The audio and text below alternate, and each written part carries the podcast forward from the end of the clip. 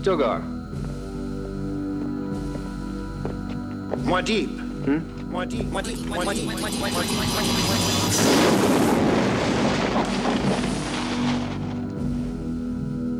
My name is a killing word.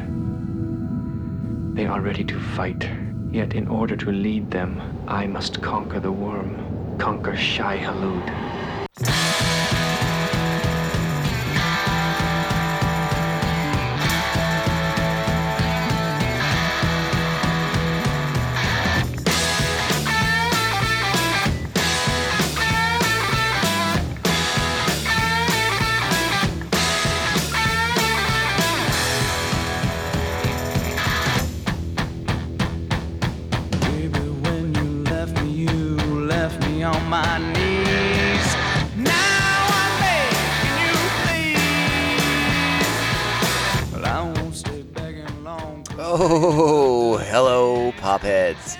Welcome to another exciting, action packed episode of the Tomcast Popcast.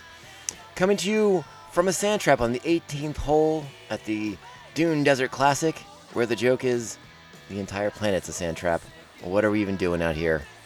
Anyways, thank you so much for listening to this quality, independent pop culture podcast. Please make sure you're following us on social media at Tomcast Popcast on Twitter and Instagram. You can email the show, tomcastpopcast at gmail.com. Please make sure you're liking, subscribing, sharing the show on Apple Podcast, Spotify, Stitcher, iHeartRadio, Google Play, Pandora, Audible, Amazon, so many, many more. And hey, shout out to Brandon listening on via YouTube. He's taking the time. He's getting the he's getting the, the weird video background of just our logo, but he's listening. He's checking the show out that way. Thank you to Brandon. Appreciate that, bud. All right, let's get into this one. We got something something cooking this week, and it's gonna be a really interesting podcast today, folks. I'm I'm excited. I'm intrigued. I'm a little nervous because uh, it's it's Dune week here on the Tomcast popcast. We're getting into Dune, and we are gonna try and um, uh, uh, familiarize anyone in the audience who who wants to be become familiarized with the world of Dune. Uh, just ahead of the release of the new Denis Villeneuve directed Dune adaptation uh, that'll be in theaters and on HBO Max at the end, end of October, beginning of November, something like that. And and so we, we thought this would be a really fun time to kind of re-explore the '84 David Lynch directed Dune, starring starring a, a bevy of people. I'll, I'll get to all that later. Um, it's it's fortunate timing that we're doing this when we're doing this ahead of the Denis Villeneuve movie. Uh, because I think a lot of people are, are very curious to see that flick, to check it out, see what Dune's all about. And a lot of people who are Dune fans already are very excited about by what Denny is potentially going to bring to the table in in uh, in his adaptation of the Frank Herbert classic known as Dune. And uh, listen, I'm, I'm not going to lie, Dune is not. I, you know depending on what order you listen to the episodes in, I've said this before. I am not a Dune aficionado. It was not something um, that I connected with early on in my childhood. Uh, Dune is a very uh, uh, grown-up science fiction. It, it's, it wasn't something that a little kid was going to connect with necessarily. Like there's some fun action stuff in there, but it's plot heavy. It's plot driven. It's dialogue driven, and uh, it's again I think it's very grown up in that regards. So yeah, it, it's it's going to be fun to connect with, to talk with it. I've connected more with the material as I've gotten older, and I've gone back to uh, re-examine Dune over the years, and that's been the fun part about that. But again, I do not consider myself an expert. Uh, I'm hoping our guests will, will be able to provide a little bit more illumination. Like I said, this is Dune week on the podcast, so there are going to be two episodes this week.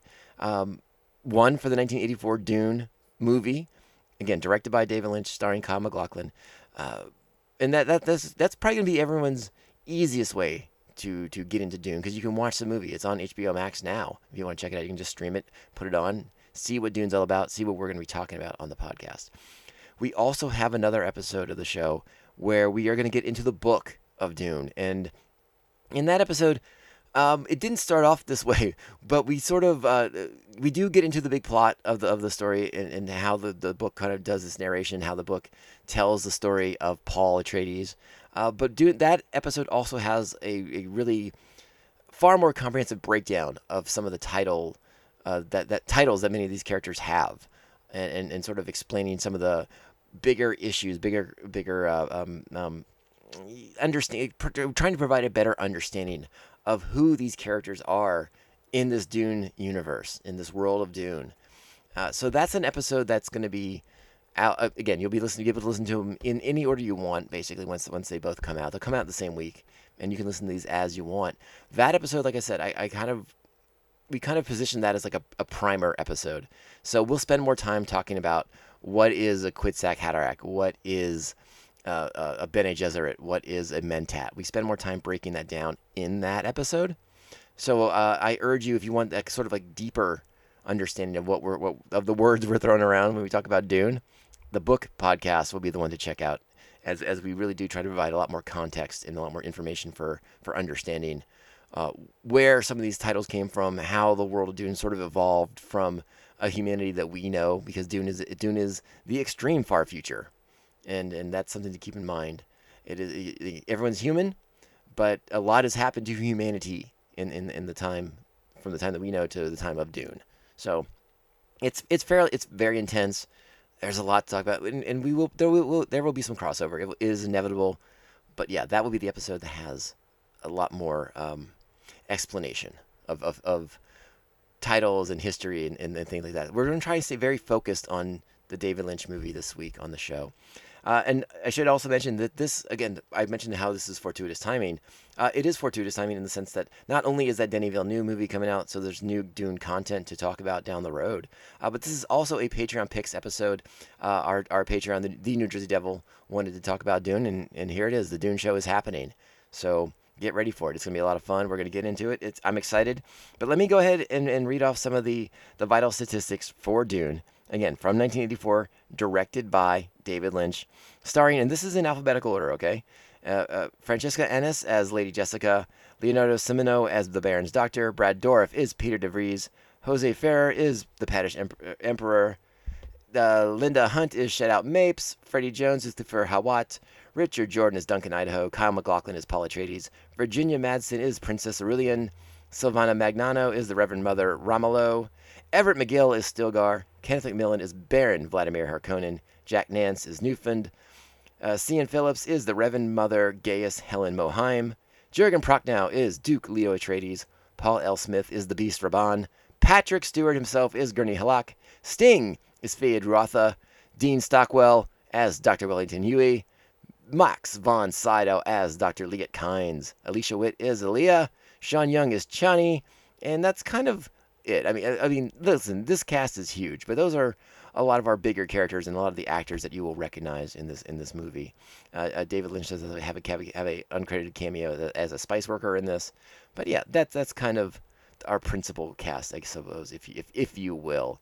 So a big sprawling cast, a big sprawling sci-fi epic of a movie, and we're going to get into it right now. But we do have to thank the official members of Pophead Nation because without their support, the lights are off, the power's down, the computer can't turn on, and uh, these microphones are, are just useless. They're just fancy, weird looking paperweights. And uh, I mean, I, I, do have a lot of paper, I'm not going to lie, so that, that would be helpful. but but we need them to be functional. We like this to be a functional podcast. So we do have to thank the official members of Pophead Nation who keep this show on the rails. You can join up patreon.com forward slash Tomcast Popcast. You can join the nation, gain access to the sweet bonus content. Thank you to our current Patreons, the Aspen Hill Chudy, the Batman of Bay Park, Jeff Nail, Jeff co-hosting the Ring and Ear. Great music podcast. Check them out. They have a new episode out now, I think. Thanks to Evil Circle, the evilest of all circles. Thank the Baron Harkonnen of all circles the Squidmaster General Brian Broussard, the New Jersey Devil Mark Wagamer, our very own Joker and Harley Quinn, Brian and Krista Pariah Brewing Company, right here in San Diego, California, and coming soon to Baltimore, Maryland. And of course, the Beer Hop Brigadier General, Jesus Beer Hops. Hey now, let's get into. It's time. It's time to get into Dune. Are you ready? Are you ready? Are you ready? You know what to do. Sit down, buckle up, hold on to your butts, and buckle up again. Let's go. I must not fear. Fear is the mind killer.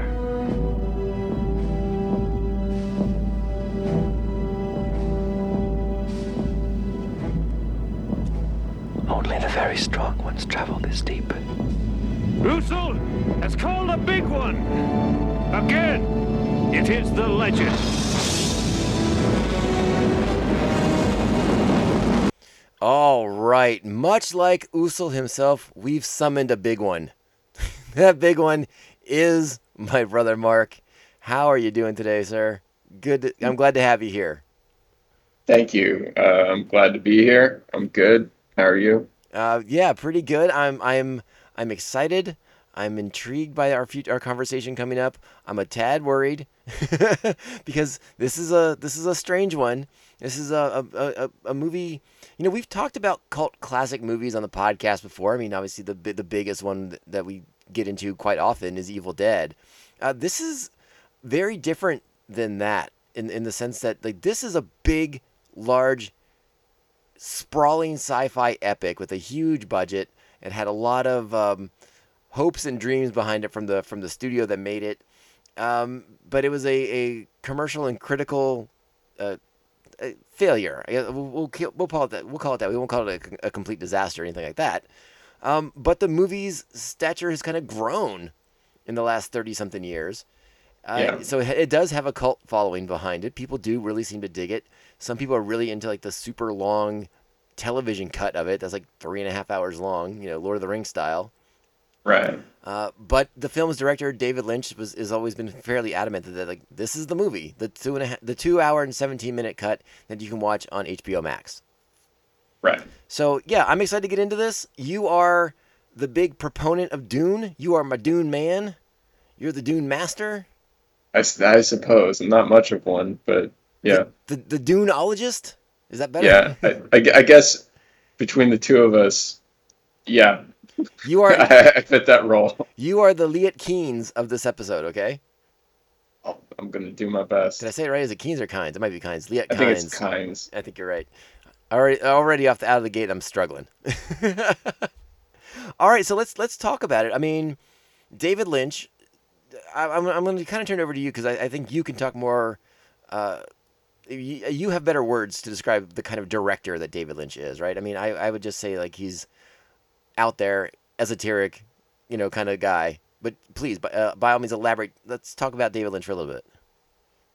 Well, I, I think out there esoteric uh, is an apt description. Um, but he's very, I, you know, I guess you would say uh, art house, um, independent.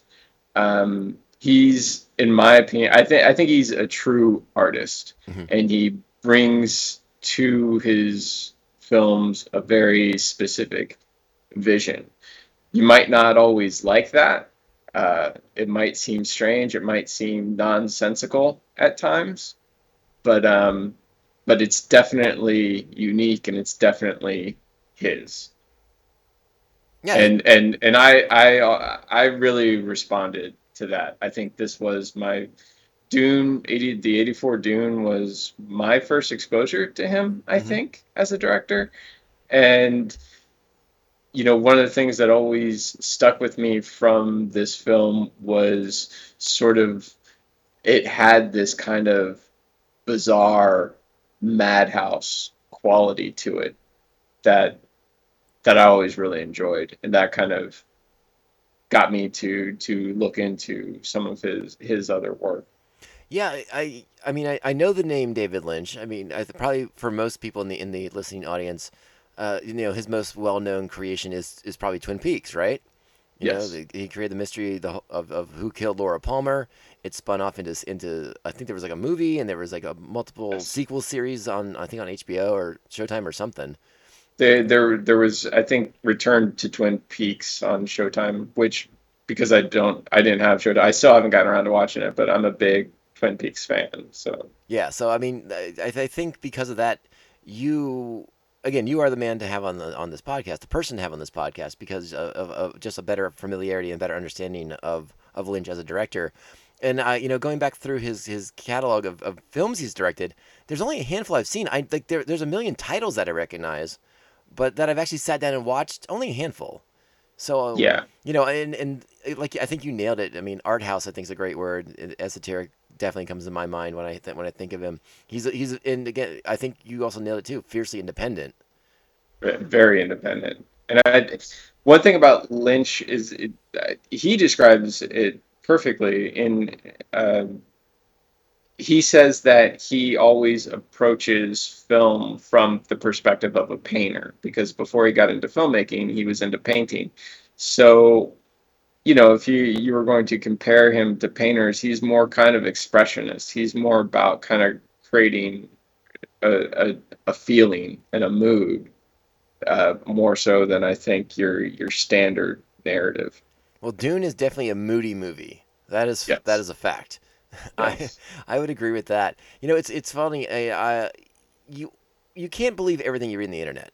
And one of the things I read about Lynch while re- doing some some reading on on on stuff for Dune to talk about today, I was like that. I've never heard that rumor in my life. Um, but I wanted to know if, if it was something that you were familiar with at all. But there was one thing I had read about Lynch was that prior to this movie, he was offered to direct Return of the Jedi, which does not seem like something Lynch would go anywhere near. Uh, no, it's actually I, I bel- believe that's true. He he talks about it. There's Yeah. there's a video of him on YouTube talking about it and how he went to he went to Lucas Ranch and he talked to George and he was just like, no. he was just like like I like you you he basically said like you've got the wrong guy. yeah, I think that was the quote that I read was something along the lines of like like Star Wars is your thing, it is not my thing. Yeah. Okay, so all right, so that, all right, something I read on the internet was true. All right, Yeah, what yeah, it's kind of strange though because you think about him turning that down, but then he accepted Dune. Right. And I wonder if that's because Dune. How do I put this? Dune sort of became. uh, Dune was a property. It was a book that came out in like what sixty five. I think we we've said it before. Yeah. Uh, Yeah. and, and people had been trying to adapt it to, to cinema for a long time. It got fairly close in the mid '70s. Uh, Yes. uh, I think it was a French director, uh. Uh, I think you're thinking of Jodorowsky, and Okay. he's, uh, um, I believe he's Mexican. Right, but I think the production company was was through France. It was gonna be like a French production. Yeah, I think yes, yes, that is Yes. correct. Sorry, I, I might have misstepped on my words a little bit there, but yes. uh, Um, and it, there's all kinds of stories about that production of the movie and how when it all fell apart, all of a sudden things that looked like they were going to be part of that Dune movie made its way to like Star Wars, made its way to Alien, made its way to Blade Runner and stuff like that. So there's Yes. all kinds of interesting conspiracy theories about that flick. And there's a there's a documentary that it, about the production of that movie that I'm very curious to watch, but I did not I did not have time to investigate before we did this episode. Uh, the documentary is called Jodorowsky's Dune, and it's very good. Okay. Yeah. And so you you've heard those rumors too, then like how some of like that concept artwork made its way to like 20th century and, and stuff like that. Yes, and um, yeah, I don't, I don't really think it's a, I don't think it's a conspiracy theory at all. I mean, I, I, to watch that documentary, I mean, you definitely get the impression that studios wanted to make the movie, but none of them could because of budgetary reasons and and the fact that you know it would be like a four or five hour movie and uh, Jodorowsky was a very experimental uh, director who had never helmed a big project like that before, and so people just didn't quite trust it. Okay. Yeah. Which again, kind of odd that it would then fall to David Lynch, who was also an independent uh, filmmaker who had never helmed something of this magnitude. Yeah, exactly. And and it, you know maybe as, as like a supplemental podcast sometime you and I should discuss that documentary about the uh, I'm going to say it wrong again. Uh, Jalablonsky, Jodorowsky. Jodorowsky. My goodness. Okay. if I can if I can just say one thing about it is Sure, sure. that like it has um like Jodorowsky's Dune, not the documentary itself, but the film that he was going to make seems to have attained sort of legendary status Mhm.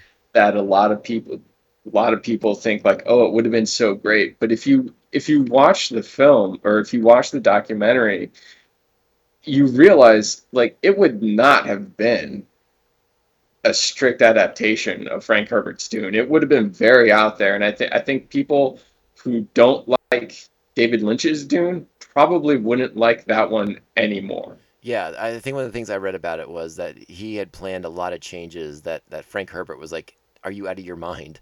Yeah. Yes, he and you know what? To his credit, he was a little bit out of his mind, and he just owned it.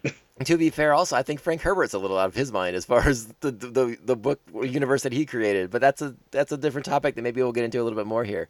Uh, Yeah. So yeah, but I mean, uh, because of, of that and and you know other factors, it, it I think Dune, t- like you sort of alluded to, Dune kind of took on this like unfilmable film quality about it. People kept wanting to make it, but they're like, we don't know how to make it. And, Right. and so they bring Lynch on board, and he kind of he kind of powers the production, right? I mean, he he kind of makes it go. I suppose so. I mean, I I, th- I think more so than than than David Lynch is. uh, You know, I think it was Dino De Laurentiis, uh, who you know the film rights went to him, and he was the one that that brought David Lynch on. I think Dino De Laurentiis is just one of those producers who was known for making things happen, whether or not the product was any good or not. You know, that's that's uh, that's up for debate. But he would he definitely made made things happen. Yeah, De Laurentiis is one of those names. You know, uh, our listening audience needs to like plumb their the depths of their memory because like that is a name that popped up in so many movies that we all watched growing up. You know, the stuff we would pick up from the video store for the week, weekend watches or whatever, and like some of it was schlock and like not Yeah. great, but like there was. I mean, the guy was prolific for just getting movies made. Yes. So eventually, this movie gets made. Uh, you know, there's all there's there's so much material that we could dive into about you know the, the the the production of the film and everything that went into it and all the ups and downs, the rigmarole that everyone went through, the whole thing. But like, we're not doing like our own documentary on the making of, so I don't No. want to I don't want to go down that road. I want to talk about the film itself yeah. because it's it is such a um, visually interesting movie that that w- our audience deserves us to get into the movie and not talk about this the, all the nonsense behind the scenes. Right. But before we dive in head first, Mark, I do have to ask one important question: Uh oh. What you drinking? Um, I am drinking Allagash's Barrel and Bean. Ooh, It's a, it's a bourbon barrel aged golden ale blended with cold brew brewed coffee. And it is 9.6%. that sounds delightful. It's pretty good. Yeah, this is my first time trying it. Yeah, Allagash is pretty awesome. I'm not They're gonna one of my favorites. Yeah. Uh, I'm drinking from our good friends at Pariah Brewing Company. I'm having their proper ESB. It's a 5.4% English style extra special bitter ale, and it is quite, quite lovely. It's a nice, easy drinker, and, uh, you know, a little malt forward. But yeah, it's a crusher, and I think it's going to do nicely for our Dune talk. I mean, it, it's brown like the sands of Arrakis. I guess the sands aren't brown, really, more of a tan. It's a tan. It's like sand. But again, I guess uh, if I'm gonna go with anything, I guess that's you know, it resembles more of earth tones. It's Gotcha. Gotcha. that makes yeah. any sense. I don't know. I tried for something and I missed. I'm not gonna lie, that was a swing and a miss. No, we're thematically in sync. All right. So one of the things I said in the introduction on this episode is, uh, for me at least, Dune is a movie that I came to uh, much later. I think I don't. I think I was probably 17 or 18 the first time I even watched it. Um, so it, it was not a movie I, I connected with in my childhood, and even at 17 or 18, I just was like, "This is a weird fucking movie." So I'm, I'm kind of curious how, how you came to Dune, if you remember, if your your rec- recollections of the first time you caught Dune and what you thought of it.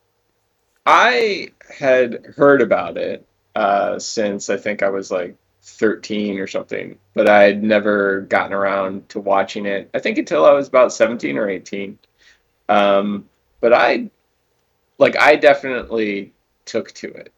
Um, again, the bizarre imagery of it, the incredible production design, costume design, set design, um, the the the trippy sort of psyched almost psychedelic influence of it, and um, you know I, I think it was also the fact that it it it it felt like Star Wars for adults to me. It felt very adult. I'll agree with that. I don't know if it felt like Star Wars, but it felt adult.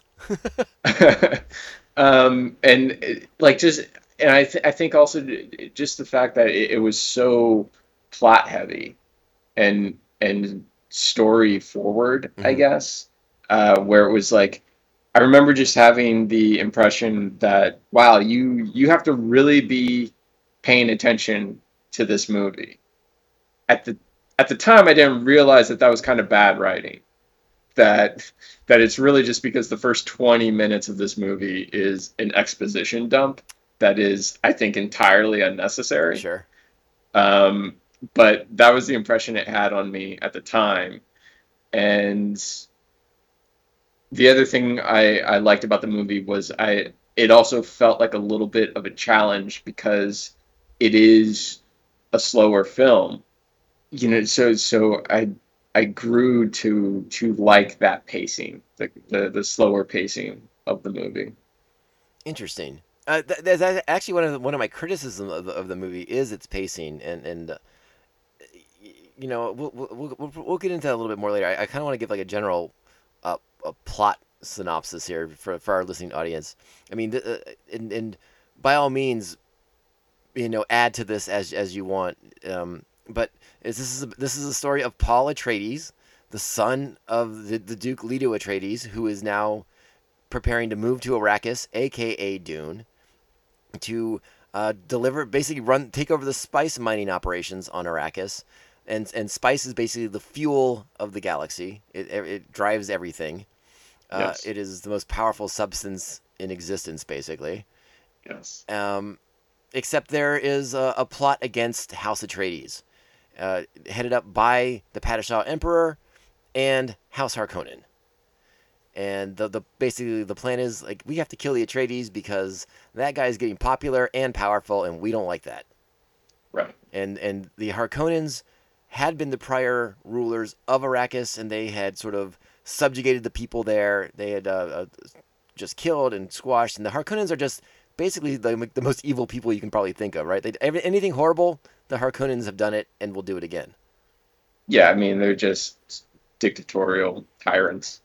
Yeah. So the plan is to kill everyone of House Atreides except Paul escapes, his mother escapes, and they begin a rebellion on Arrakis with the natives who have been subjugated by the Harkonnens for so so long.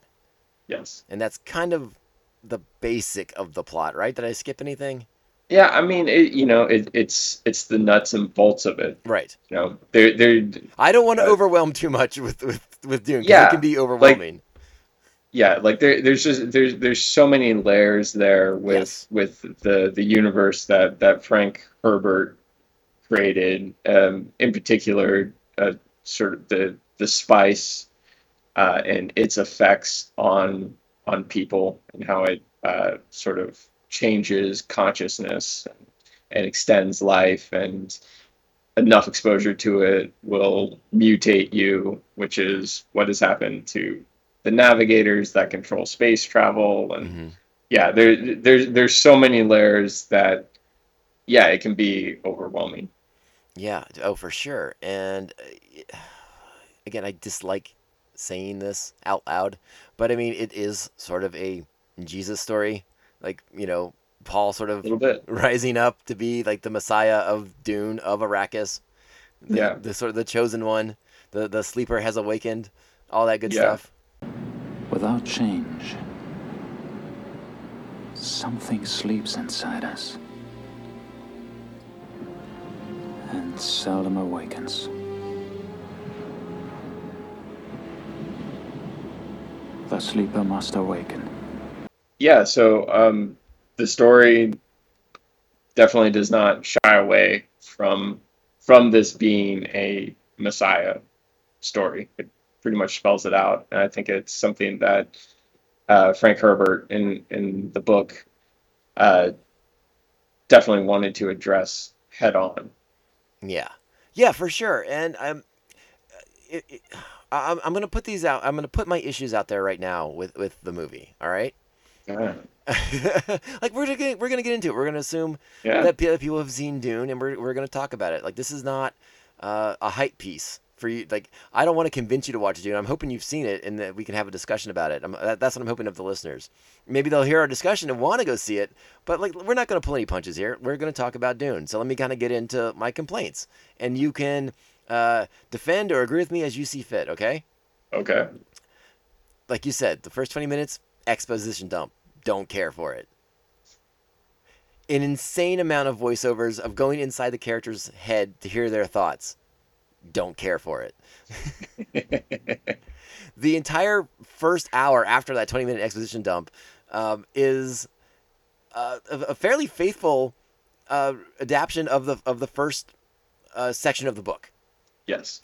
After that, the movie seems to realize, oh shit, we have 300 pages to talk about in about an hour, and it goes from zero to 60 so quickly. Like the, everything in the in the last uh, 50 to 50ish to an hour minutes is is at a breakneck pace. Yes. Uh, and and at that speed, so many characters are shortchanged. And again, I these are things I wouldn't have noticed if I had not read the book, but I have read the book, uh, so I know that the Fremen and Chiani and and everyone else in that second half of the book gets screwed over because they got to get this movie wrapped up at two hours and seventeen minutes, yes. and that bothers me immensely. And something always sat weird with me, even watching before I read the book. I was like, wow, this like it's all over the place right now. I don't even really understand who the Fremen are. So yeah, they they get completely shortchanged in that second half of the flick. Yeah, But- I mean, I th- I think every everyone gets shortchanged in, in in the second second half of the movie. It's not even the second half because um, I mean, like timing wise, the really the first act ends at an hour and twenty minutes into this movie. Mhm. They they at that point have I think fifty seven minutes left to tell acts two and three. Yeah, it's Like- really fast. Yeah, like typical pacing for a, a two hour movie would be 45 minutes for your first act, an hour for your second, and then 15 minutes for your third. You know, it, it- there's some wiggle room in there, but typically the meat of your story is the second act. And this movie just, it, like, yeah, you get to you get to an hour and 20 minutes in, and it's like they hit the fast forward button. Um, and I, I think it's very unfortunate uh, because I really like the first hour and 20 minutes of this movie even though that I like I mean I completely agree with you that that exposition for the first 20 minutes just it, it doesn't need to be there um especially I think the scene between the you know so so the film begins the very start of it is um, a narration by Virginia Madsen as the princess uh, Irulan Yeah. And I actually like that quite a bit, and I, I I think it works. But then it goes into a scene between one of the navigators and the Padishah Emperor, and that scene just does not need to be there whatsoever. Nope. Um, so it, it, I really think they they could have cut that out. But but that aside, I, I think the I, I think the first hour and twenty minutes of, of, of the movie really work for me as as an adaptation. Um, Uh, Sorry. So okay, I, I lost my train of thought real quick there. But yes, uh, aside from my criticisms, though, I, I do, I do want to talk about the positives, though. Yeah. There there is something so visually interesting about this movie. Something that draws your eye all the time. It is it is. I- I think it's Lynch's only only his third film, but it's shot Yes. so wonderfully. There is again visual interesting visually interesting things happening all the time. There's great uh, use of of of, of uh, miniatures and set pieces. Um, you know, old school filmmaking stuff that I really really liked back when I was a Mhm. kid. That that kind of gone by the wayside in favor of computer animation. Like, I, if there's one thing that people know about Dune, it's sandworms, yes. and the sandworm scenes in this movie look fucking great. Yeah, the sandworms I I think are spot on. Yeah, I mean they look fantastic. The the scene where uh, uh the, I'm gonna I'm, gonna trip over the name again. The Shah- Shahia Lub or whatever the the big one that Shai that, Hulud. Shai Halud that that uh, uh, Muad'Dib must summon to to, Right. to show, show that he is worthy. Um, that scene of, of that of that sandworm coming out of the sand is awesome.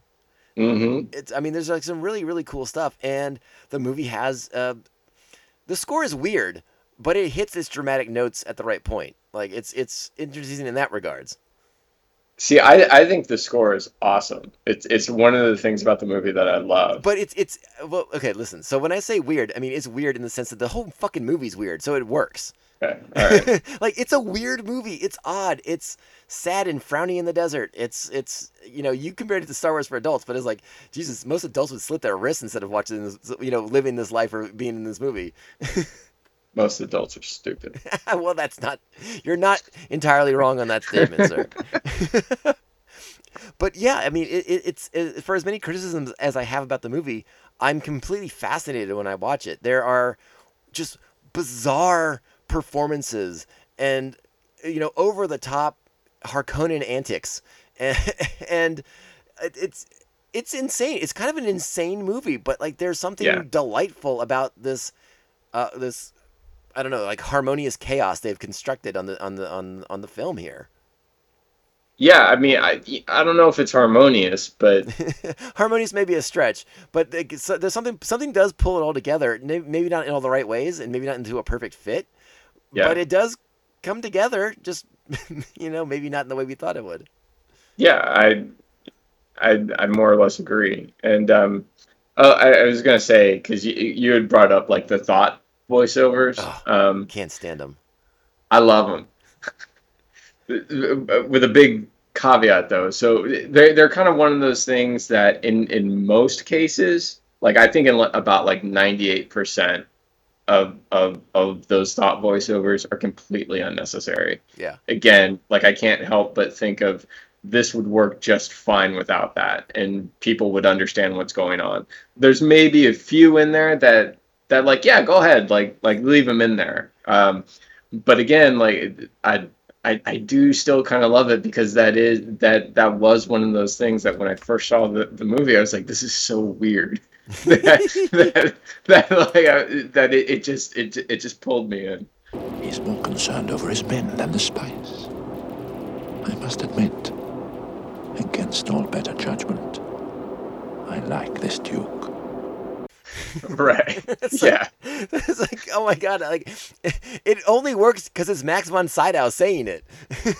I I love uh, when Jurgen Prochnow wakes up and uh, he he he remembers Dean Stockwell's lips saying the tooth. Remember the tooth. Oh, That's that has always stood out to me. can we talk about the epicness of Dean Stockwell's like pencil mustache? Oh, my goodness. When you see the Baron, remember the tooth. The tooth. The tooth. It's fucking great.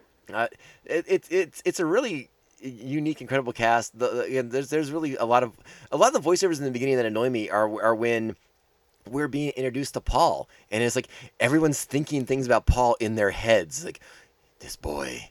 He has a destiny about him, or you know, some shit like that. Right. it's just like, oh God, stop. It, it's one of those things where you just want want to say show don't tell. Yes, yes, and it's Yeah. movies. It's it, this is a movie. Like that's a great piece of, of information to have when I'm reading the book. Right. I, I don't need in the film. Like sh- again, show me that, or like let your actor act. Like let him emote with his face what he's thinking. You Yeah. know, let let the audience puzzle that out. Instead, I'm I'm kind of getting everything kind of like like served up on a silver platter that I didn't ask for. Yeah. That that being said, since we're on the topic, Kyle MacLachlan is Paul Atreides. Mhm. Um, I love him in this. I think I think he's wonderful. He's I- I- he's a good actor in, in just about anything. Even if it's a stupid movie, he's usually good in it.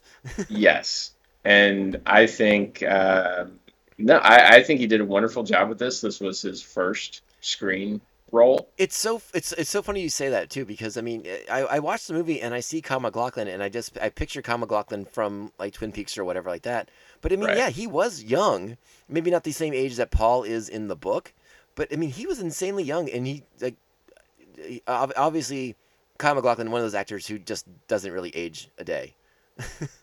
Uh, yeah, except for his gray hair. But So yeah right, but I mean he, you like Yeah. you're not shocked when Kyle MacLachlan shows up on screen you're like hey it's Kyle MacLachlan. It doesn't matter it's been 30 40 years since you saw him in Dune. yeah, right, right. He has, he has that, that Paul Rudd youthfulness about him. Okay. Paul Rudd looks the same as he did when he showed up in Clueless in 1995 or whatever. So I mean, come on. Yeah, it kind of does. but yeah, I, I, I like the cast. I think the only thing, my uh, let's let's kind of shift. Uh, actually, hold on. Let's let's kind of round round out the. We're talking about the Atreides. So we got Kyle. You mentioned Jurgen Prochnow as D- uh, Duke Leto. Atre- Atre- uh, yeah, Duke Leto. Um, Yeah. You have Jessica. I'm not familiar with the actors who played Jessica, but I, I thought she was pretty spot on. Like when I, I read, think she's great. yeah when I read the book of of Dune, like that's who I thought of. I was like, yeah, she she's nailing this. This works. Yeah. You know, I, I don't know who they have cast in the, the Denis Villeneuve movie, but I think they have a lot to live up to. Uh, Is it Chastain? no, it's Rachel Ferguson. Rachel She's Ferguson. in the uh, Mission Impossible movies, and um, she was in Doctor Sleep. I was gonna say she was uh the the Hat Girl, right? Ro- Rose the Hat. Rose Yeah. the Hat. Okay, yeah, I knew that name. All right, cool. All right. Uh, uh the, yeah, Jurgen Prochnow is an interesting choice, right? Especially for, you know, the I don't know, he's not really like the leading man, but I mean, Leto Atreides is a pretty sizable character, and you got the guy from Das Boot. Hell yeah. I, I I love him. Anytime he shows up in something, like, I in fact I think this was the movie that I actually bothered to learn the guy's name. Um, but before that, he would always kind of like show up and stuff. Yeah. And I was like, oh, that guy, that guy's awesome. So I was more than happy to, to see him in this. I, I think he's great. And I can't help but notice a little bit of similarities between his look and uh, what's his face, uh, Oscar Isaac in, in the new, the upcoming Oh, Dune. you know, we can definitely talk about that. I, I was going to just try and like say that towards the end, but like since since you brought it up, I mean, I, I think Denis Villeneuve is a big fan of this movie because like there's a lot of crossover with with a lot of the looks. you Yeah, know, of the I mean, I the settings, the the costumes. I mean, like there's some similarities. Yeah, I, I mean, I think he's yes, he, he is a fan to to at least some extent because um, it, I, I've heard that the design of the still suits from in the new film is is very much in they they were very much inspired by the still suits from from this this film. It, it was the first thing I noticed when I saw the trailer for the new Dune film. I was like, I was like, wow, those still suits look the same. Yeah, just about. Yeah. Uh, I should also mention that uh, that with this movie, uh, for the longest time, I, Dune to me was, oh, this is that movie that uh, Jean Luc Picard is in before I knew he was Jean Luc Picard. That's true. Only I I saw this after I'd seen you know Star Trek. No, Next I did, did too. so- I did too. But yeah. like whenever you'd read something about Star Trek: The Next Generation, it would refer to Patrick Stewart, the Shakespearean actor, also in Dune in parentheses. And I was like, Dune, okay, I don't know what that is, but he's in it. Yeah. and then you see him, and he has like the most epic, the most epic Patrick Stewart moment I can think of is in this movie because it's when when House Atreides is falling. And they're they're gonna make the dash out of there and, and try to fight the Harkonnens, and he has a pug in his hands because Yes. why not yes, he is leading his troops with a pug? in battle, and he has a pug in his hands. Scream! He is screaming, "Long live House Atreides!" It's ridiculous. It's incredible. to to me, it's it's it's one of those one. I I I mean, I don't know, but it feels like one of those wonderful little David Lynch moments that he just stuck in there because he was like, "This is hilarious." and then I, I didn't know I hadn't noticed it.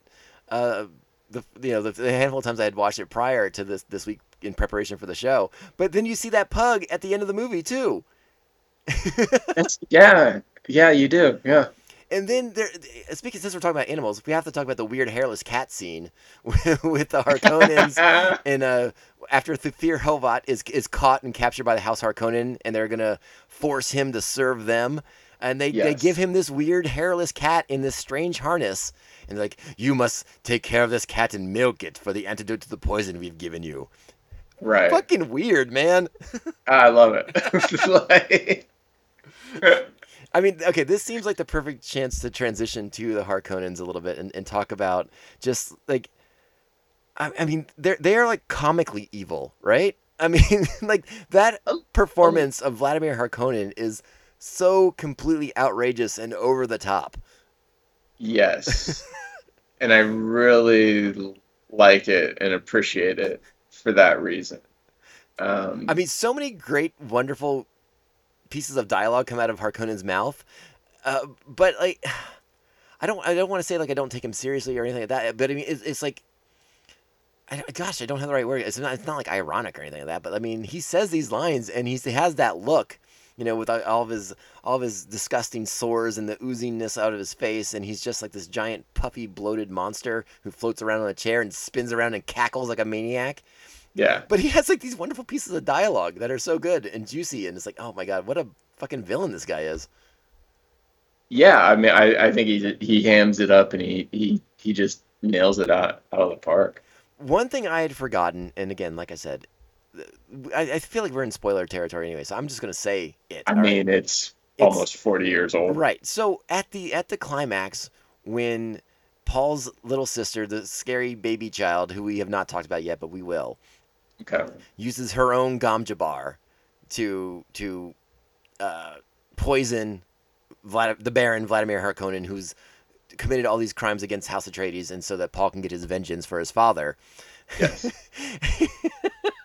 and then she like pulls the plugs out of his chest, and he like floats away like a crazy balloon out the side of it into like the Yeah. sandstorm, and he's Yeah. just like, I was, I fucking lost it. I was howling. I was thought it was hilarious. And again one of those things so you know um i i had brought up that that that i wanted to to talk about dune 84 uh mainly because um when uh when the first trailer for the new one came out it i was like oh yeah you know i really liked that that movie uh but i hadn't watched it in like 20 years. Um but one a, one of those images that always remained with me was Baron Harkonnen floating away, spinning around like a balloon out, out the door. Just like, yeah, that was bizarre and ridiculous.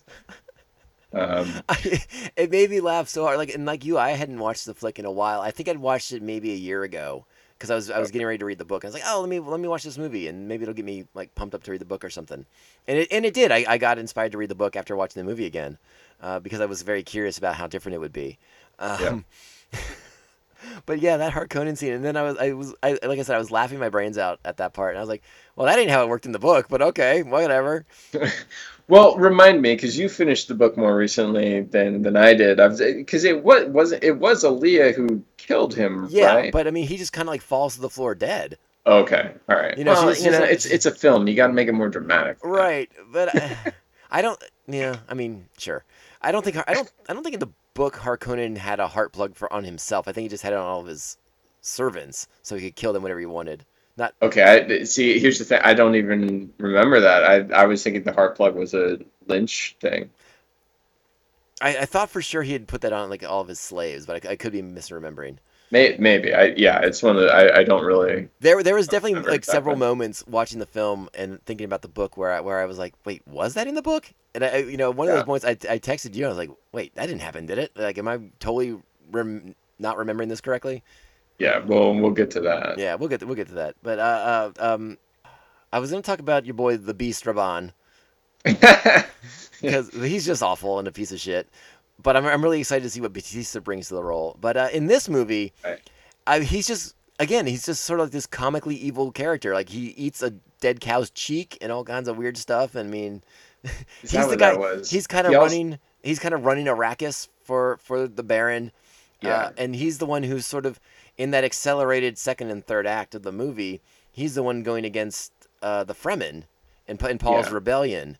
Uh, and and once the Fremen sort of take control of spice mining, uh, Rabban gets his head cut off and put on a on a spike on the floor. Right. Um, I don't have much to say about him, uh, unless you Yeah. have I something to add mean, to. I.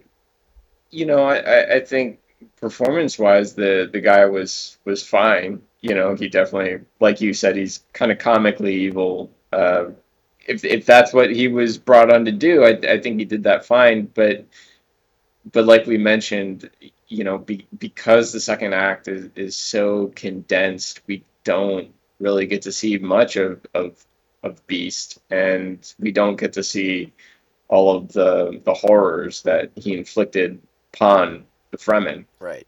And, it- e- even in the book, I, I feel like that, like it's talked about, but you don't you don't explicitly see it. Right. Right. So- Because at that, at that point, our characters have shifted away from what's going on in in in um, I've already forgotten the name of the city that that the Arrakeen. Arrakeen. Thank you. Oh, I'm sorry. I was I was just going to add as, as a point of clarification, in case we didn't say it earlier. Uh, I, I think we did, but just to just to reiterate, the, the the Fremen are the native people of Arrakis. They are the ones that are being subjugated by House Harkonnen for so so so many uh, decades and centuries. I think at this point, the, the Harkonnens had run Arrakis for a very long time. Yes. So yeah, when we say the Fremen, that we are speaking of the native, Ara- uh, native people of Arrakis, I guess, Yeah. who have blue eyes. In case we haven't mentioned that either, Blue within blue. blue within blue because they are they are uh, they are addicted to the spice. Basically, it's it's part of them, Yes. and if they, again, they, this is something they don't talk about in the movies. And until I read the book, I don't think I'd ever heard this before from the film. But yeah, they and you can't leave Dune once you have the blue eyes. Like if you go away from the spice, it's over. Yeah, you die. The withdrawals will kill you. Yeah, so I mean, I guess unless you like maybe just you, you did like a Dracula thing and you just had like a coffin full of spice you slept in. I mean, Would that my under- my understanding is that the the later books in the series involves a galactic crusade, so I imagine they're doing that. Yeah, we haven't gotten there, so I have no. I, I don't even. Yeah, I don't even want to I, speculate on yeah, that. but y- neither you nor I have read those, so I'm a brave man, Mark, but uh, I'm, I, I need to recover a little bit after after the first Dune. But, whoa, because I, I have and I have also heard that every book in the series, especially the ones that Frank Herbert wrote, uh, get weirder and more out there. oh yeah, Yeah, so yeah. I've heard, I've heard some things about what Paul's children do. Yeah, and I, I have heard stories about uh, the, the things that exist in the God Emperor of Dune books. So, Oh man, oh yeah, sand, like sandworm love. That's all, that's all I'm gonna say. sounds great. Sounds spectacular. Oh boy, what else do I want to talk about about this movie? Like, what else should we get into? Um, what about? Let's talk about the weirding way, Mark. let's talk about um, weapons that are voice activated, not in, in the book, but very weird. Well, now, so the weirding way I took to mean the Bene Gesserit way. Well, okay, so Paul describes the the new weapons as part of the weirding way. So I don't know, I don't know if you want to elaborate more on the weirding way at all, or if you, if you just want to focus on the on the unique weapons that that Paul arms the Fremen with for the rebellion against House Harkonnen. Well, uh, okay, so the the weirding way kind of goes it, it- like it's just sort of the the Bene Gesserit training. Which Bene we- Gesserit being sort of these. Uh, in the book, they call them witches, but the Bene Gesserits are just kind of a, a, an almost religious order of women who have been uh, manipulating bloodlines down through the centuries in order to create this supreme being of the universe called the Kwisatz Haderach that may or may not be Paul. And if which it is- is Paul, that is not part of their design. And in which they only talk about a little bit in the movie. They do not get super deep on that. Yeah. And so, and, and, and and Paul's mother Jessica is a member of the Bene Gesserit. Yes, she Jessica is a Bene Gesserit, and so she teaches. She brings Paul up in the in the the ways of the Bene Gesserit, which the Fremen kind of refer to as the uh, the weirding way, which involves sort of. Uh, uh, th- there's a little bit of prescience to it, but it's also just sort of like a, a kind of con- a control of the self to such an extent that uh, you can manipulate your voice to control other people, Mhm. essentially, Mhm. to kind of hypnotize them almost like a, a sonic hypnosis, something along those lines. Um, so yeah, so so so there's that that that that's kind of the weirding way, if I understand it correctly. And then there are the weirding modules, Yeah. which this is a creation of David Lynch. This was specifically for the movie, uh, which are essentially these sonic guns that use the, the, the user's harmonics to create a blast of energy Mhm. to, uh, To power their to- ray guns, basically. it, it, to power their ray guns, but I think it's more of because uh, it, my I, I'm thinking it's because the of of the shields that soldiers use in this.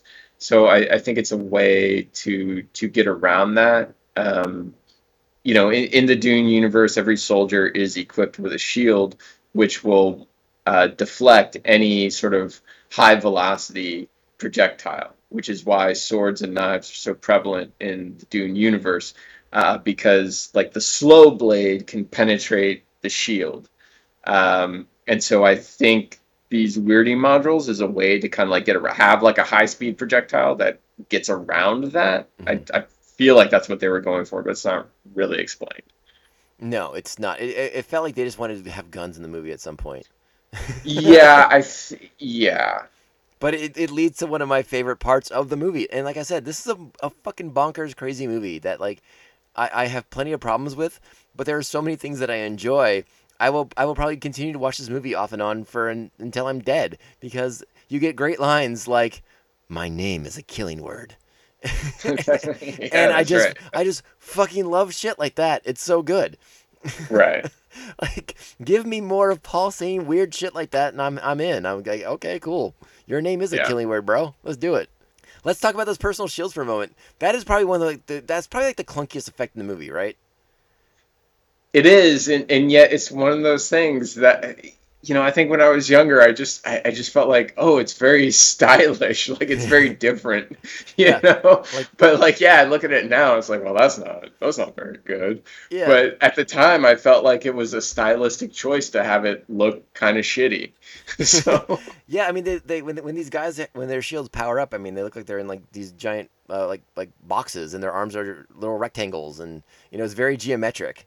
Yeah, they're like Tetris cubes. you Yes, know? Tetris cubes. That is a perfect way to put that. My goodness. Um, so in, in that first part of the movie, I, ah, what's another aspect of it? Because I mean, there's there's so much. The plots within plots. You know, we haven't really talked about Doctor Yueh, who's going to betray House Atreides to Harkonnen, the way Right. he's being manipulated. Uh, Dean Stockwell looking like Mister Sinister with his little diamond on his forehead. I, I didn't think about that, but yes, you're right. Uh, um, um, D- I, uh, Dean Stockwell, one of those television actors that I've loved for so long. So it's, it's funny to see him in this, and, and be the guy who's betraying. And like you said, the, the scene- the scene when Duke Leto wakes up and he remembers the instructions that Yueh gave him about the tooth with the poison in it, so he could try and kill Harkonnen. Yes. And then when he when, uh, you know, uh, Leto's coming out of his his uh, his drug induced sleep there, and he, he's not quite sure where the Baron is. He just knows he has to get the tooth, and so he's Yeah. gonna shoot the shoot the poison into the Harkonnen's face, and. the way that poison sprays out of his mouth, my God, Mark, like It had some force to it. had some force, like some real like velocity, like Superman, you know, blowing out fire kind of velocity to it. Yes. Real impressive. I had no idea Leto was that powerful, respiratorily speaking. Oh, I mean, was it Leto or was it just part of the design of the tooth that once it was ruptured, it would there's a little device in there that shoots it with a lot of force. Yeah, maybe I don't. I don't know. But it, again, one of those just crazy scenes. The, like the way, and again, it's it's in the book. You know, the tooth and the whole thing, and Yueh trying to get revenge against the Harkonnens for killing his wife. So like he'll betray them because like that's what he's kind of conditioned to do. But he's gonna betray the betrayers, and it's a whole thing. Like yeah. this movie and the book in, in, in by itself just plots within plots conspiracies within conspiracies. Everyone has motivations. Everyone has an agenda much like the real world mark. It's all a metaphor. I think Frank Herbert would agree with you. Uh, one of the things i wanted to talk about uh, because it was it was one of, my favorite sections of the book and something i'm looking forward to seeing uh, done differently with Denis Villeneuve's movie, though apparently, according to Villeneuve, uh, th- he's hoping to get to make a sequel to this so he can tell the rest of the story. So I have no idea how much we're getting in the first movie. Okay. But one of my favorite characters in in the book, who is in the movie, and he's great in the movie, but uh, he uh, he suffered a lot of c- uh, cut scenes to make the movie to make the movie's theatrical run down to two hours and seventeen minutes from like the three and a half hour, four hour cut that initially uh, uh, Lynch provided. And I am of course talking about Stilgar, Yeah. uh, played by played by played by my boy Everett McGill. It's great. I love that. I love that's one of those actors. I just remember him from like the 80s and 90s. He would just show up in like random action flicks, but he always was like this really neat presence. Yeah, no, I, I think he's great. I, uh, so him as Stilgar is, is is fun and very interesting, but he does not get much to do. no, unfortunately not. Yeah, I mean the Fremen are are. Compl- I, I feel like watching this movie, we don't really even know much about the Fremen. Just that they're they are, they have been oppressed by the Harkonnens and they're mad about it. Basically, I mean, we do know we do find out that they have a that and they they have been hiding successfully large reservoirs of water beneath the surface of Arrakis. So they, Yes. they you know they they are they are they have plans. They're doing things, but we never really get the the, the full sort of uh, uh, we don't get Paul's proper in, indoctrination to their their culture to to them as a people No. to him joining them. We don't get the fight with Jamis. We uh, Chani, who becomes his wife, is is basically just there to like have kids with him in the movie. She doesn't I- really have any purpose. I I I, th- I think the character and and and actor that gets the biggest raw deal in this movie is is the Chani Sean Sean Young. Young Yeah, Sean Young. character. Like, yeah, just just completely there to I you know she's just kind of a pretty face. Yeah, I mean uh, it's, it's very 80s. It's like there to love support interest. Yeah, it's there to support her man. That's kind of Yeah. her role in this. And uh, uh, in the book, she has a, again a huge role. Much Yeah. much more interesting character. Very dynamic. Uh, Yeah. You know, opinionated, thoughtful. All, all those all these wonderful qualities about her, uh, uh, completely thrown out the window. And you know, I, I I could I can't attest to what was in the in the longer cuts of the film because I have not seen those, and they are not as easily available as they used to be. No, um, So I have no idea what ended up on the cutting room floor for her. But that that's one of my biggest disappointments about this flick is like th- that whole part of the story is just thrown out. So, so my understanding is that there, there, there was there was roughly five hours of footage for this movie that was shot. You know, it, it wasn't intended that the movie was going to be five hours, but about five hours of footage was shot.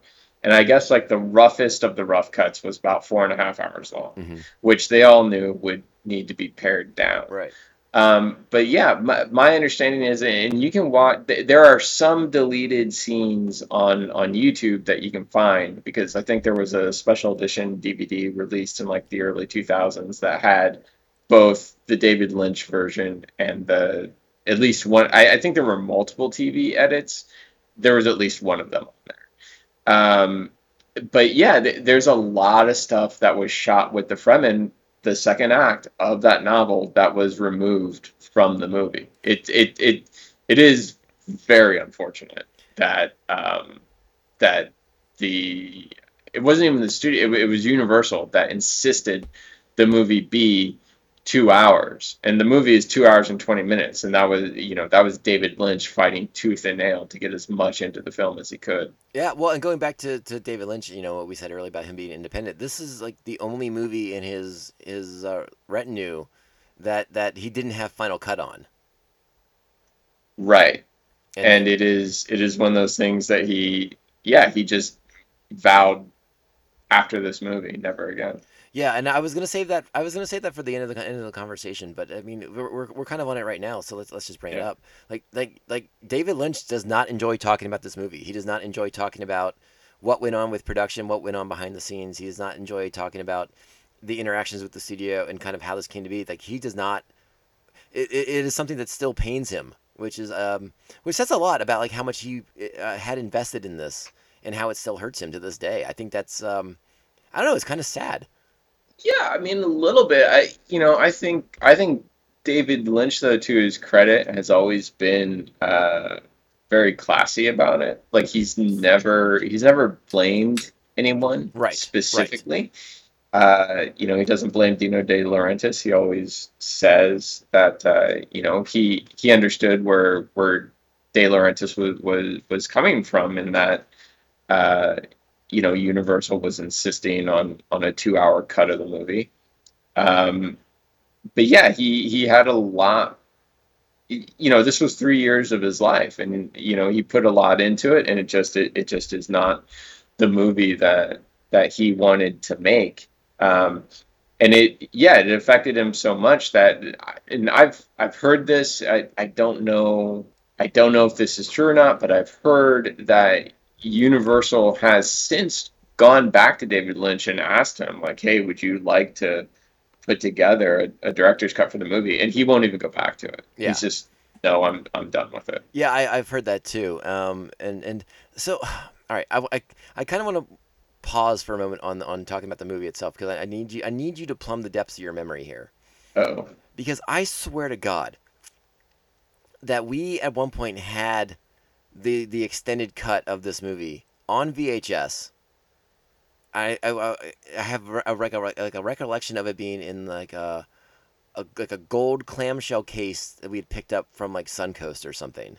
if one of us had that, it was you, and I never saw it. I just know I had a widescreen version of the theatrical cut.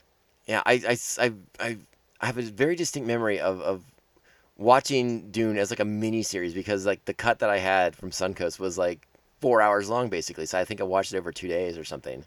Yeah. Um, yeah, I, I'm also like I'll, I'll look up deleted scenes and stuff like that. Um, but I, I kind of almost don't even want to to watch those versions of the movie because they they were made without David Lynch's approval. Right. And I'm you know I I just side with David Lynch in that argument. It's just like saying fuck you. You Yeah, know, like you should have given me Final Cut to begin with. They they have an uh, they have a new a new uh, edition of the of the film coming out on like Blu-ray and 4K or whatever at the end of Yeah. at, at the end of the month, and I believe it has something like 15 or 16 deleted scenes on it. So you'll be able to watch Yeah. it that way for any fans who want to get out there or anyone who decides to check the movie out that way. You'll be able to check out the scenes. Well, I'll I'll also say, and I, I I don't remember the website or the name of the the particular cut, but um, it was brought to my attention that there there is a fan edit of the movie if you're if you're into that kind of thing, um, that has kind of like put in a lot of those those scenes. And um, people who who are who are fans of the Lynch film will say that this one particular fan edit is kind of the definitive version of it. Okay. Uh, so I'll I'll look into that and I'll see if I can get you the the information on that. Maybe you can put it in the show notes or something like that. yeah, that. I if you- definitely. if you we want. no, we could definitely do that. That'd be that's a real, I think that's a really good idea. Um, uh, okay, like, like, getting back into the movie though, like I said, I'm I'm bummed out that, uh, like I said, we, we talked about it. The, the second act and the third act completely condensed. A lot of Yeah. characters kind of get get hosed over. Uh, Stilgar, Chani, uh, and, and again, you, you miss a lot of Paul's development too because the movie hits Yeah. fast forward and you get like this voiceover thing. Like once Paul kind of takes control of, of the Fremen armies, you know, and then Yeah. you get like the and for two years, Paul harassed the forces of the Harkonnen family and dried up spice. You know, and, and, and, and so it, you you you have the narration that forces the confrontation that is the third act of the film. Yeah. Um, so I we, we have to talk about the third act of the film. We, we've talked a little bit about it. We have not talked about Paul's creepy little sister, Yes. Alia, played by Alicia Witt, who you can see in all kinds of stuff. Like she, apparently, I had no idea she was a child star, but yeah, no, me neither. apparently she's been working hard since 1984 and you can find her in justified and, and all kinds of stuff she's been everywhere uh, great actress i really enjoy her work uh, but yeah she's the little creepy baby kid Alia who has prescience she is uh, uh, she knows all that the, the grandmother the great mother of the of the Bene Gesserit knows so she's Reverend Mother. Reverend Mother, thank you. Uh, uh, so she's very creepy. She's a creepy kid. Yeah, I, I love it. Again, one of those things that when I watched this when I was younger, I was like, I love this. This is so fucking weird. It's so fucking weird. And you know, we talked a little bit about the weirding way and, and how like like Paul and, and Jessica can use their voices to control people, and they it, it, it changes their voice and makes them creepy. But this little kid, she talks like this all the time, and it's super fucking scary. Yeah, it's weird. She has one of those The weirding kind of way is weird.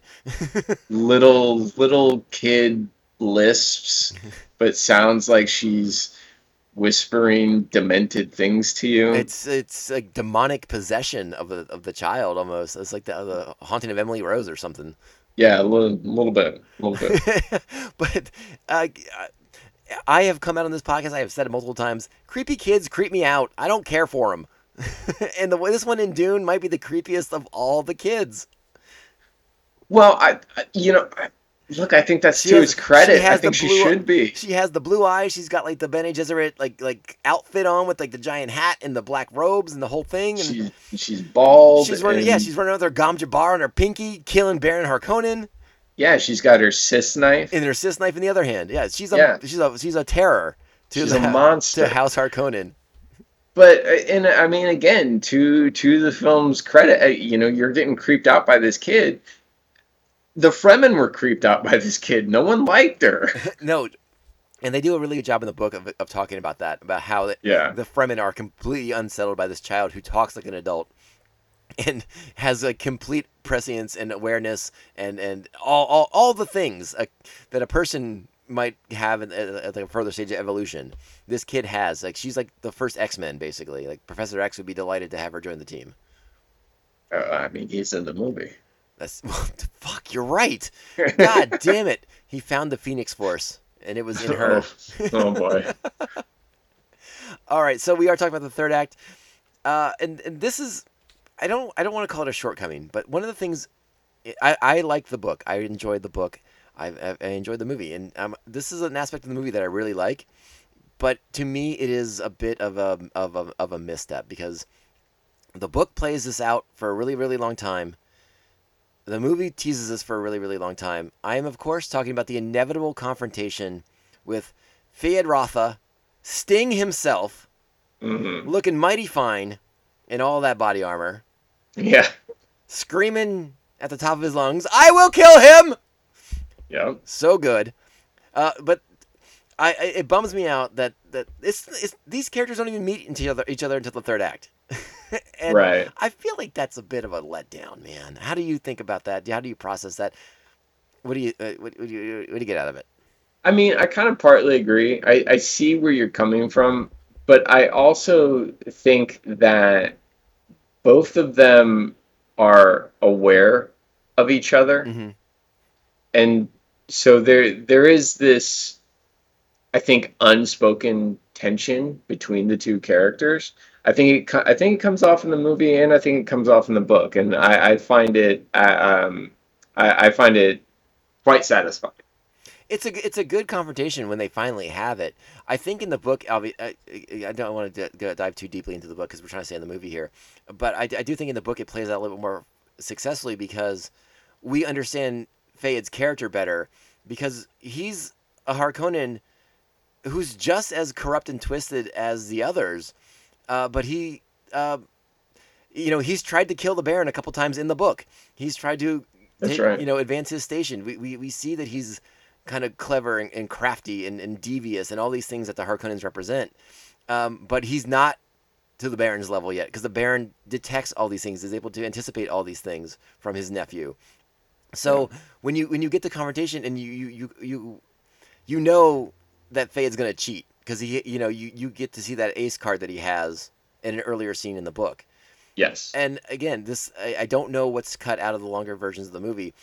I, I, think Feyd's supposed- again, much like a lot of the characters in the second and third act, Feyd kind of gets done a little dirty too because we, we don't really get to see that part of him. He's just kind of like the Harkonnen. He's, he's he's kind of Baron Harkonnen's favorite nephew, and that's all we really get to see him as. Yeah, and uh, I've seen a little bit of the deleted scenes from from the movie, and I haven't seen anything extra with with Feyd, so I I don't think that was shot, and I agree. I think that is unfortunate that we don't. Yeah, we don't really get to build him up as a a physical threat to Paul. Um, really, he's just kind of presented as this the the sadistic of the most sadistic of the sadistic nephews to to the Baron. hmm Yeah, Um, so I, I, I, and I, as far as the movie goes, I do like them fighting. I like Sting and and um, uh, uh, uh, uh, Kyle MacLachlan going at each other. It's uh, watching it this t- most recent time. I was like, I was a little surprised how slow the battle was, and I was like, clearly Sting, not known for his fight choreography. He, he maybe he had to like you know, the guy. Don't get me wrong, the guy's in shape. He looks great in the part, but like him and Kyle going at each other, like the the, the moves are very telegraphed.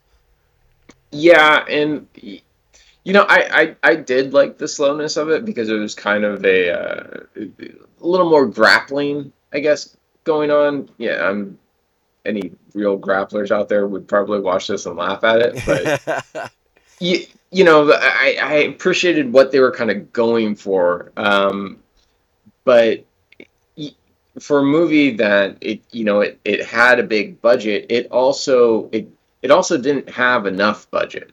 yeah. Um, and and so yeah, I think they they did have to skimp on some things, and probably, you know, when you have one physical fight in the movie, like unfortunately at at, the- at, at the time and it because of all the world building involved, I think they probably ended up, you know, cutting back Well, and, and on on that. And I I think also because uh, we, we don't get to see so much of, of Paul's the kind of like the critical part of Paul's development once he's Yeah. with the Fremen. You know, uh, one thing if you're you know again the, Paul's story is very Jesus like it's very Neo like if if you want to compare Yeah. it to the Matrix, something that probably more people have seen than Dune. Yes. But the one knock you can make about Paul is his physical abilities. That's kind of where he's most vulnerable. So, you know, we've seen, or at least in the book, we've read of Feyd being in all these physical confrontations, you know, in this sort of like these gladiatorial tournaments and things like that. So, physically speaking, we, I think, again, we're a little shortchanged in the, in the, in the final film because the book builds it better. Is like, like Feyd is the superior combatant in a lot of senses. And Paul's strength comes from all these things that he can't use in the fight. You know, like he has like these Jesus like powers, the, the weirding way and, and prescience and all this stuff.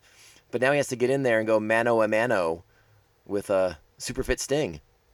Yeah, but you know, he's he's got honor and integrity. No, and again, and uh, uh, we, we do see Paul get physical, but again, because we don't get to fight with Jamis, Right. that's another key part of Paul's development that we don't get to see, which I think is unfortunate in the long run. Yeah. And again, Yeah. I, I'm ta- I'm coming. I am unfortunately coming from a place of read, having read the book. Yeah, and it, you know, it, it's also implied in the novel that that um, you know Paul was involved in all sorts of battles as well. Exactly. So, so, a- another thing that I guess I would have liked to just see a, a little bit more developed. You know, maybe maybe Denny's movie will do that. I don't know, but I I, I like the way it, it it I like how it sort of boils down like it's this big galactic confrontation, this big galactic thing, bringing down empires and crashing houses of the empires, and it comes down to a knife fight, and I kind of dig that. I think that's kind of a fun, unique way to end your movie. Um, what I didn't like, and I, I'm gonna unfortunately tie it back into the book a little bit here. I didn't like Paul not exerting himself over the Emperor, and basically declaring himself the Emperor. Didn't Okay. like that. I didn't like the. Uh, I didn't like how the the Princess Irulan is useless in this movie. She does nothing except at the beginning during the expo, expo dump. I mean, she kind of does nothing in the book, right? Right, but at least she ha- she's going to be a figurehead at, at, at a point. Like you understand when you see her in the final bu- in the final pages of the book. You and I talk about this on the, on the book version of the podcast that- that'll come out the same week as this episode. Like her role makes sense by the end of the book, Yes. and it doesn't in the movie. Well, I I feel like an audience member can kind of put two and two together and be Ah, like, maybe. "Oh, that's why she's the narrator." right, maybe, maybe, maybe, maybe. Yeah. Uh, but then we get the the very the the thing that David Lynch did that apparently Frank the one thing Frank Herbert was like, I can't believe you did that, and that is that is Paul using his new Jesus like abilities to make it rain on Arrakis, to make it rain on Dune, uh, and that was that was the moment when I texted you and I was like, wait, that didn't happen in the book, right? like, that's weird, right? And you're like, Yeah. uh, yeah, that, that was like that's the thing. That's that's, that's the thing that I don't like to talk about. Well, I mean, I don't know about that. I, you know, it, the interviews I've listened to with Frank Herbert, are, like he's he's very happy, or Oh, he no, was, no, he's he was very happy with this movie Yeah. overall, and um, yeah, a, a big criticism of, of of Paul making it rain is that it kind of it, it undercuts the fact that that the Fremen were storing all of this water Right. because because of the the imperial ecologist Kynes they had developed this plan to uh, make Arrakis more livable. Yeah, they were, they were they were working on terraforming the planet. yeah, exactly. Another Like another another plot cut out of the movie completely. Yeah, like a slow, natural terraforming where they would make it more hospitable, but of course still keep their deserts because they themselves know how important the spice is and they can't live without the spice. Yeah, it, it, it undercuts that aspect of, of the story, which the movie does at least hint at.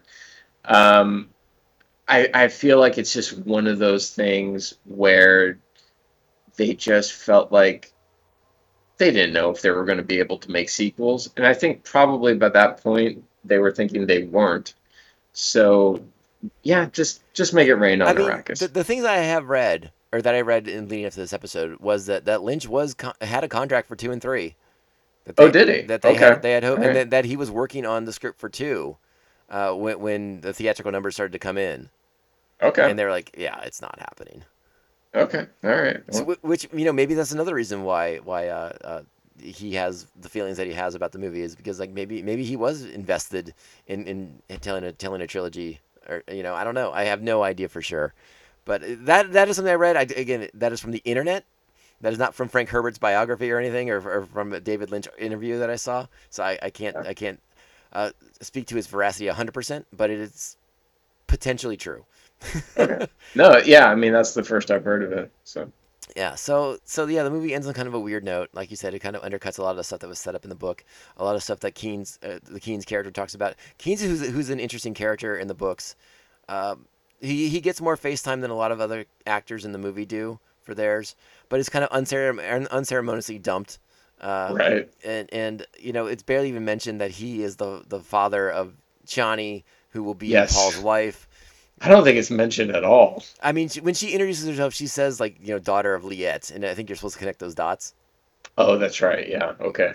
Yeah, um, but yeah, that's kind of, that's kind of like the only mention of it. So, I mean, that that's kind of Dune, right? Like that's Dune 1984 in a nutshell, basically. You know, we we've we've talked we've spoken very critically of it, but I don't I don't want to underscore the level of enjoyment we get when we watch it too. There is there is fun performances here. There is crazy weird things. There's this like weird subversive sexuality in certain scenes where you're like, is that a talking vagina? Are you referring to the navigators? I sure am. I just thought of it as like a brain sphincter. well, all right. Is that a brain sphincter? You, I mean, these are the questions that one might ponder while you watch Dune. And you're like, what the fuck am I looking at? I mean, there's gas that comes out of it, and it shoots bolts of energy. I'm pretty sure that when they are doing the uh, the the I, they don't call it hyperspace, whatever the space travel method uh, method is. I uh, Holding space. yeah, I mean, I'm pretty sure they put like jizz on a lens, and that's what that is.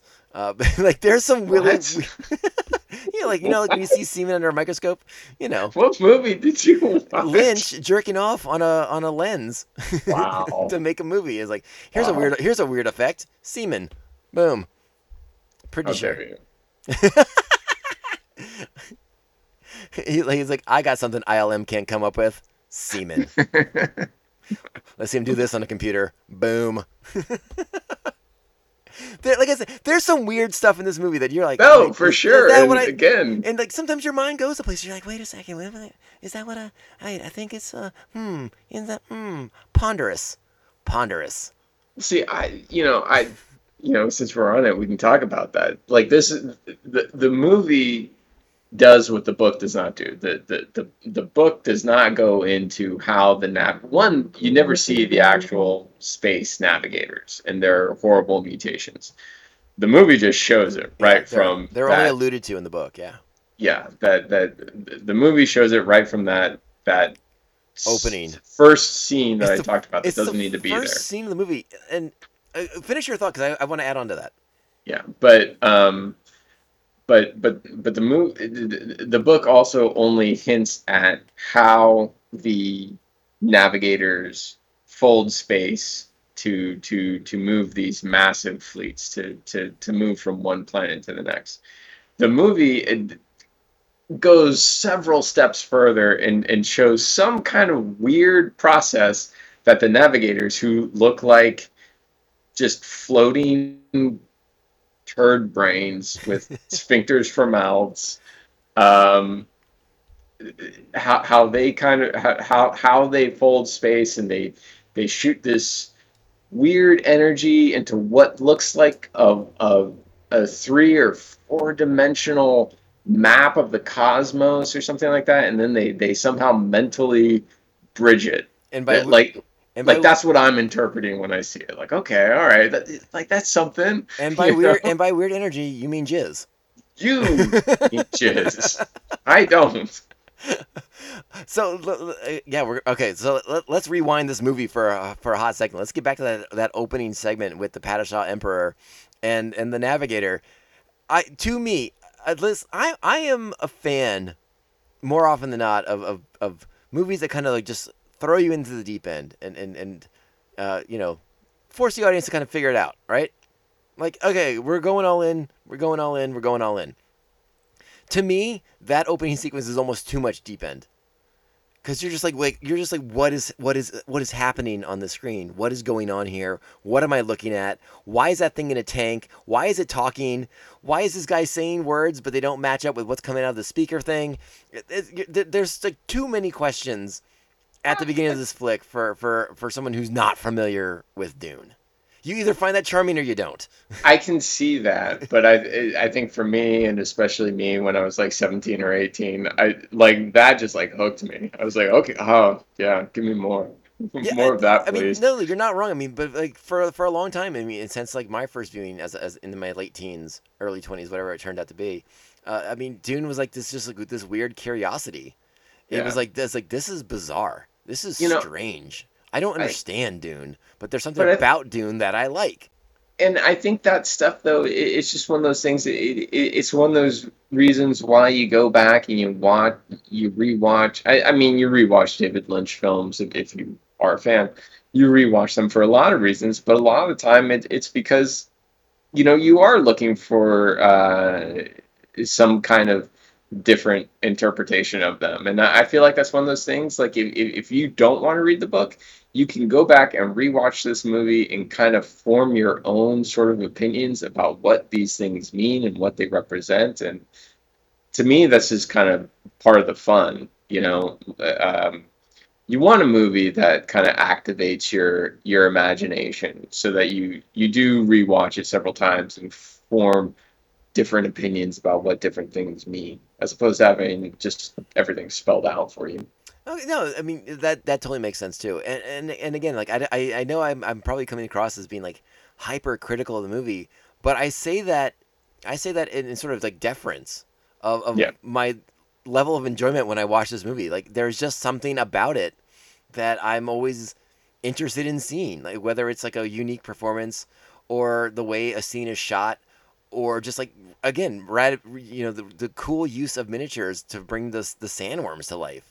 Like there's some really good stuff in this flick. Uh, the Yeah. costumes are interesting, not always great. The still suits are probably the best part. Like some of the military Yeah. costumes that that like House of Atreides wears, I think are stupid looking. They're very like, I don't know, r- Red Army kind of shit. I mean, I mean the the the Harkonnen army basically wears like trash bag hazmat suits with green visors. I read that those were actually uh, recycled body bags. oh, I did. Yeah, I heard that too. Yeah, Okay, they were recycled body bags, and they didn't tell anyone that they were recycled body bags until after the movie was made. Yeah. Well, my understanding is like they did they did do like a thorough cleansing of them, but they just Sure. yeah they did not You- tell you, anyone. Yeah, you don't want people. Even if you, yeah, oh no, I swear, like we bathed it in liquid fire to, Yeah. to purify it. People are like, no, there's a dead guy in there. I'm good. Thanks. I don't want to wear that. Thank you. Uh, Another another thing. How about like uh, a lot of the Harkonnen troopers? They had like reverse mohawks.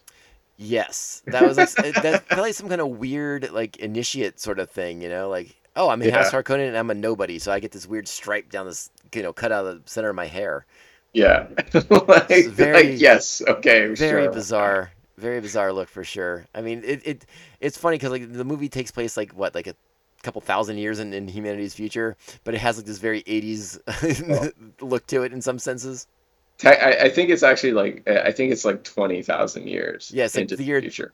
10191 or something like that i think Yes, but that's not. That's that's from the and we talked about this in our in the our, book podcast view of the book. But that's that date is from the Butlerian Jihad, which is ten thousand years from our future, right From so, our present. yeah I mean. like a really long time yes, it's a really long time in humanity's future Yes. You know, I mean, we, we didn't, you know, we, we only sort of hinted at some of the, a lot of the larger themes that the book gets into with the movie. Uh, I, I did want to ask you uh, this a little, this is adjacent to our topic, but I, I was curious if you ever watched any of the Sci-Fi Channel adaptations that they made because they did, they did three. I No, I I never did. I think I just it it just looked so kind of cheap and run down that I just never never bothered. I do think Vittorio Storaro uh, did the cinematography on on one of them. I might be wrong about that, but I, I remember hearing that he did, which he is a classic cinematographer. He's excellent, but so maybe that. Yeah, I, I have a curiosity to maybe try and revisit them. I remember trying to watch the first one and just not getting into it. I don't I don't well, uh, something about the performances I was not I wasn't really buying into. I Yeah. the, like there was you know obviously it's Sci-Fi Channel so you can't get like a big you know movie cast necessarily, and maybe maybe I was just being biased because I was like I don't know who these actors are they're terrible. I, th- I think James McAvoy shows up in one of them. Doesn't Well, he? I think McAvoy is in like I think he's in like the sequel or the third one, yeah. but I uh, by that point I was I was out. I would I didn't bother to check that out. Yeah, I didn't think they looked very good, so I, I never bothered. I'm trying to think if there's any more aspects of the film that I want to talk about before we before we wrap it up. I, I mean, I feel like we kind of we kind of hit just about everything, like our you know what we like, what we don't like. I mean, we were critical, but I think we I think we're doing a decent job of telling people how much we like it too. I hope so. I, I mean, I like I. It's it's it's such a hard movie to kind of pin down because it's like, you know, we talked about all the problems with with, with the pacing and the story and the fact that it, it's it's very abbreviated in the second second and third acts and and and much to to the film's detriment, but it's like there are so many aspects to it that are great like the like the the production design and the set design and the costumes and, and a lot of the actors I, I think are, are wonderful in, in the roles. So it's like yeah un, unfortunately the the the sum is not as good as the parts. You know it's like I don't want to call it a bad movie No, I, but it's but not it's a hard to say it's it's also hard to say though that that it's a good movie Yeah, I, I think that's very I think that's very very fair. Um, one more thing I want to ask you uh, real quickly because I need, you might need to just need to clarify this for me a little bit. But like they really don't explain much about the Sardaukar in this, do they? Like they they're mentioned, but they, they don't imply that they're part of the Harkonnen army when they're killing House Atreides, right? Like that's not part of the story. in Only this. in that opening uh, uh, exposition dump, the, Yeah. the Emperor tells the Navigator that he has assigned five legions of his Sardaukar warriors to the Harkonnens. Yeah. and, and that's it. That's So, that's yeah. the only time you hear that word. So yeah, you never you never get to hear about the, the great warriors of the empire, and then you never get to hear about how the Fremen are besting them in, in combat. So that's just another example of of, of uh, again that that is accelerated second and third act, and the movie, you know, unfortunately, being a victim of, of runtime. You know, you, this is well before the day of you know three and a half hour Lord of the Rings movies. Right. and and uh, that the book you know we talk about it in, on the book podcast. It is a very dense book. It is a book that is um, you know if you're going to do a faithful adaptation it's going to have to be long. And, and I- i think the i think the rumor with with denny's movie is that it's the the movie's only like the first half of the book Yeah, that's what I've heard. I, I but I also feel like when I watch the trailer, I feel like the images that we're seeing goes well into the the second half. But maybe maybe I'm maybe I'm just misinterpreting what I'm seeing. yeah no i don't know i don't know for sure i mean we're i guess we'll have to wait until like what october or november to find out so Yeah, I I also don't. It'll it'll be interesting to see because I also don't think the middle of the book has like a natural stopping point. No, my my assumption would be. I, I, I shouldn't make an assumption, but if I were to guess, it would be shortly after Paul joins the Fremen is when you sort of stop. Yeah, yeah, that's that's my thought too. But I mean, again, that's weird too because I mean we've seen that Zendaya's in this movie. She's Chani, so I you know I don't know that. We'll, we will have to wait and see, Mark, and then we'll have to do another podcast about it. Yeah. so I, I guess kind of in closing, I, uh, you know, I was I was gonna say earlier, uh, you know, because we, we have pointed out some of the movie's shortcomings, some of our, our own personal criticisms of it, uh, but it, that that is no way indicative of the fact that we enjoy this movie. We we there's a lot that we like about it. I think I think you kind of summed it up pr- pretty well when you're like, I, I forget exactly what you said, but you're like, it's it's good, but it's not it's not bad, but it's not good, but it's this thing that you kind of Yeah. can't take your eyes off of. That's Right. there's something visually interesting about it, and and that's very much how I feel about it. It's it's it's it's just like this this weird little curiosity that I, I I enjoy, and there's such fun dialogue to yell at your friends. you, know? You know, I mean, when's, when's the last time you just went up to your, one one of your friends and, and, and told them how much you uh, love all, you know, your disease is so lovingly cared for? Never. Never, never. Oh, you should, you should really go up to your friends and say that. It's a good line. I just shout the sleeper as awake. Father! Father! The sleeper has awakened! so good. there's there's great stuff in this flick, and and I mean, you know, uh, uh, you know, all, all of like Paul's little mantras, you know, that like fear is the mind killer, you know, stuff like that. Like so good. Yeah. There's so much good stuff in this flick. It, it's it's a weird, odd, bizarre movie, but Yeah, it, I- it I- has such wonderful things about it. Yeah, I do. I do wish the "fear is the mind killer" mantra got a little more play in in this because you really only hear it when he has his hand in the uh, in the the testing box. Yeah, the pain box or whatever it's called. Yeah, the paint box. Yeah. Um, We didn't talk about the pain box when he's getting tested to see if he's a human or an animal. eh, yeah, people have seen that in the trailer for the new one. Right, and, we- and we, uh, yeah, we, we actually do a pretty thorough covering of that scene in, in the book review. I don't remember, but sure. Oh, actually, you know what? I think on the book review, I just I, I played I basically just played the audio clip from the Oh, okay. from the film. Okay. Right. so, so that'll give you like a big uh, big idea of what we're what we're getting at with the pain box. Yeah. But you- but you Um, learn fun words like Gom Jabbar and Kwisatz Haderach. I mean, this movie's got fun shit in it. Yeah. Uh, one, the only thing I, that I can think of that we didn't mention that I, I think deserves um, a kind of recognition is uh, is Brad Dourif as as Piter De Vries. Yes, you're you're 100 percent right. he's I, great. I read his I read him off in the casting, but yeah, he's one of the fav- my favorite parts of the movie. His performance is so, again, another interesting performance that you're just like, that's that's that's Wormtongue from Lord of the Rings, yeah, that's true. Yeah, that is Worm Tongue.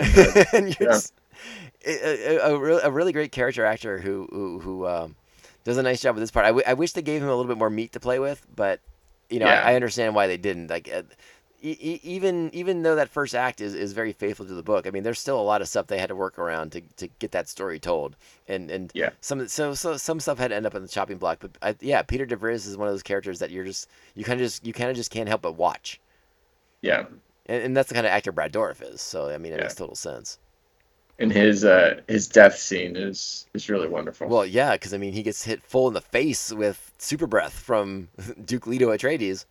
he gets hit with the super breath from from Leto, and uh, it, it's like he it's like he rises into frame like like Nosferatu coming out of his coffin and just falls over like a dead cockroach or something. Well, and then, and then you get I get another like over the top, hammed up performance from from uh, Vladimir Harkonnen. Who's like, "Am I alive? Am I alive?" That's great, you know, because like I there is a scene kind of like that in the book, and I was like, yeah, I, awesome. No, again, it's it's again. I I don't mean it as a criticism or a knock. It's just it, it- it's just this weirdly bizarre movie that's like chock full of life and and and uh, Uh, you know these people aren't phoning it in. Like they're putting their all into it, and they, you have to respect that and you have to appreciate that. Even if you end up not being a big fan of the movie after you watch it, it definitely is worth you watching. And I guess that's what we're really trying to say is like, hey, go check out this movie that you've been probably hearing about for most of your life. Give it a go. Yeah. See what you think. It's weird. It's bizarre. It's crazy. What do you think? Right. Yeah. And that's that's kind of all I want to encourage people to do is like is like give this a go. It's two hours and seventeen minutes. What what else you got going on? And that's nothing by today's standards. That's nothing by today's standards. I mean, you can that's uh, that's like five innings of a baseball game. Wow. Yeah, baseball's gotten really slow since you watched it last, Mark. Don't worry. Okay. well, I think I think that has to wrap it up for our Dune show, wouldn't you say? I think so. Um, wh- let me ask you real quickly, uh, uh, just in case uh, I don't think I don't think I asked this on the on the book episode, so I I, I want to ask it to you now. Would what would you recommend more, the book or the movie? Hmm. I mean, it would just kind of depend on who I'm talking to, but I think as a as a work of fiction and and and as a, a story, a complete story, I, I would have to recommend the book. But you know, if I'm talking to someone who I know isn't a, a very big reader, I I look, I would recommend both because I I think I you know I think this 1984 film version of Dune is yeah, love it or hate it, it it's it's kind of a work of art, and I think people should should see it just to see it. I agree with that. And and to close, I, w- I will close out with the speech in which you were referring to, Mark. I must not fear. Fear is the mind killer. Fear is the little death that brings total obliteration. I will face my fear. I will let it pass over me and through me. And when it has passed, I will turn the inner eye to see its path. Where it has gone, there will be nothing. Only I will remain. And hopefully Timothy Chalamet will deliver it with as much conviction. Ooh, yeah, I like that. I got a, I got a Piter De Vries one for you too, Mark. You want one, one more? Oh, the the the Mentat one. Yeah. Okay. Well, you know that he and David Lynch wrote this one. Oh, did they? Yeah. I didn't. It didn't sound. It didn't sound familiar from the book, but I, I wasn't sure if I, just, if I had just forgotten. Yeah, they both created it. All right. It is by my will alone I set my mind in motion. It is by the juice of Sapho that thoughts acquire speed, the lips acquire stains, and the stains become a warning. It is by my will alone I set my mind in motion. Yeah, this is a good one. I like that one too. It is a good one, man. This, like I said, this it's a weird, bizarre movie, but there's there's so much fun stuff in there, and the performances are pretty legit, man. Yeah, I think so. All right, dude. This is uh, this has been fun. I'm so glad we got to do this. Dune, 1984, the David Lynch misunderstood masterpiece. Maybe. That's for you to decide, right? yes. check it out. It's streaming. You can check it out on HBO Max right now, or you know, just uh, I think you can buy the DVD for like six bucks right now. Just go pick it up. Who cares? Yeah. I I mean, yeah. Yep. All right, man. Thanks, dude. I'll talk to you later. Thank you. Bye. All I can see is an Atreides that I want to kill. There you have it. Dune 1984, directed by David Lynch. Like like we like the question we asked, is this a David Lynch misunderstood masterpiece or do you find it to be trash of the worst kind, of the worst cinematic variety? I I will be very curious to hear people's reactions not only to this episode, but if you decide to give Dune a watch, if it's something you're not familiar with because you've never seen it, or if perhaps it's just something uh, that you haven't seen in a really long time. Maybe your opinion of has changed as you have uh, grown up and become an older individual. And yeah, we're really excited about the Denis Villeneuve movie. I think that came through, and it was a lot of fun to talk about both the movie for this episode and the book episode, which you can listen to on the feed in a day or two, or maybe before this. I still haven't decided what order I'm putting these out in. Uh, it'll be a mystery, and uh, you'll get a chance to kind of uh, discover it all on your own. As, as I mentioned in the preamble uh, at the beginning of the show, the book episode we get really deep into the real just nerd-tastic stuff. You know, a lot of like the big lore and the world building that goes on in the book universe uh, that kind of doesn't get dove into. It doesn't get uh, dove in. They don't dive into it very deeply in the film. You know, they make mention of things. They kind of explain things uh, uh, quickly and in, in a way that a, like a cinematic audience might might be able to understand a little bit better. Um, but I think we try to get into it a little bit more, uh, a more thorough examination of Mentats and the Bene Gesserit and and the the whole the whole the whole thing, the whole ball of sand that is Dune. And uh, yeah, whether I, I, I hope you will enjoy these episodes. I'm a little nervous about these Dune shows because I think Dune is sort of a polarizing piece of science fiction, uh, and and uh, I will be curious for the reactions to it. So one thing I didn't get to get into with Mark, and I didn't realize it until after we were we were done with our conversation, uh, and he was busy the rest of the day, and and over the over the he was he was busy, so I couldn't get him back on to ask him this question. But I do have to point out another another one of those kind of head scratching uh, moments with with the '84 Dune film is after that that epic rain scene that we talked about and how that was very much not in the novels and not very not in line with uh, Frank Herbert's uh, uh, thought process on how Dune should end. Uh, it goes the movie goes to credits and those credits are so bizarre. They're so strange. It's like this weird kind of a soap opera esque credit sequence with uh, the roaring oceans of Caladan that we saw in the beginning of the film.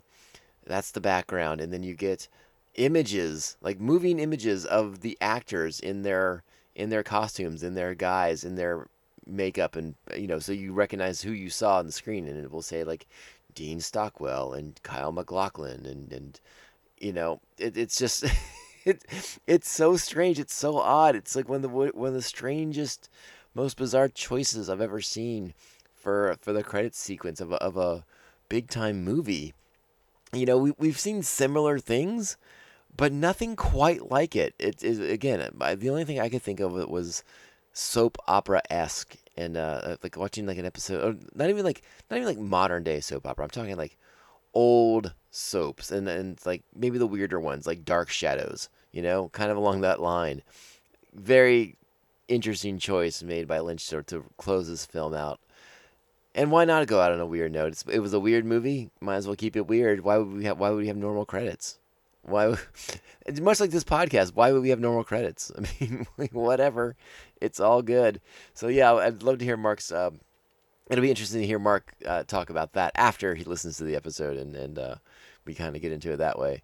So yeah, we're gonna get out of here because the episode is running very very long. But of course, we do have to thank the official members of Pophead Nation for their continued support. They are the best. They are the crucial ingredient. They are the spice that makes the desert planet of this podcast go.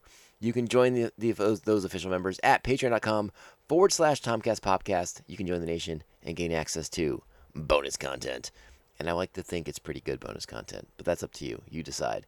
Thank you so much to our current Patreons, the Aspen Hill Chody, the Batman of Bay Park, Jeff Nail, Jeff co-host in the Ring Ear, a great music podcast. Be sure to check them out.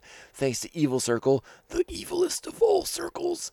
The Squid Master General, Mr. Brian Broussard, the New Jersey Devil, Mark Wagamar, our very own Joker and Harley Quinn, Brian and Krista of Pariah Brewing Company, right here in San Diego, California, and coming soon to Baltimore, Maryland. And of course, the Beer Hop Brigadier General, Jesus Beer Hops. Thank you all so much for listening and supporting the show. It means the world to me. Please remember we are on all your favorite podcasting platforms Apple Podcasts, Spotify, Stitcher, iHeartRadio, Google Play, Pandora, Audible, Amazon, and so many, many more. Uh, please check us out on YouTube. Shout out to Brandon once again for checking us out on YouTube. I appreciate that very, very much.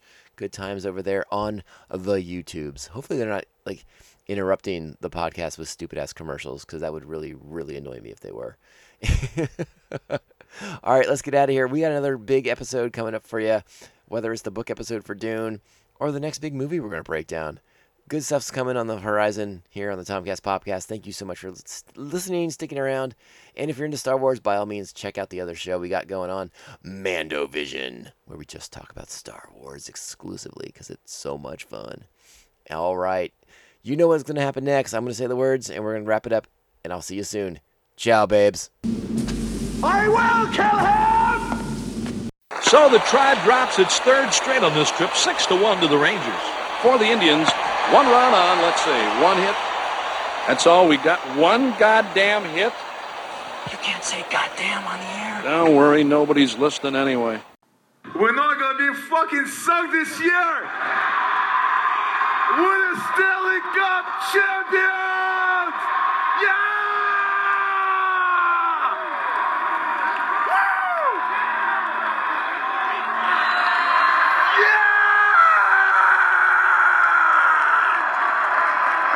And I'm a big fan of your beer too.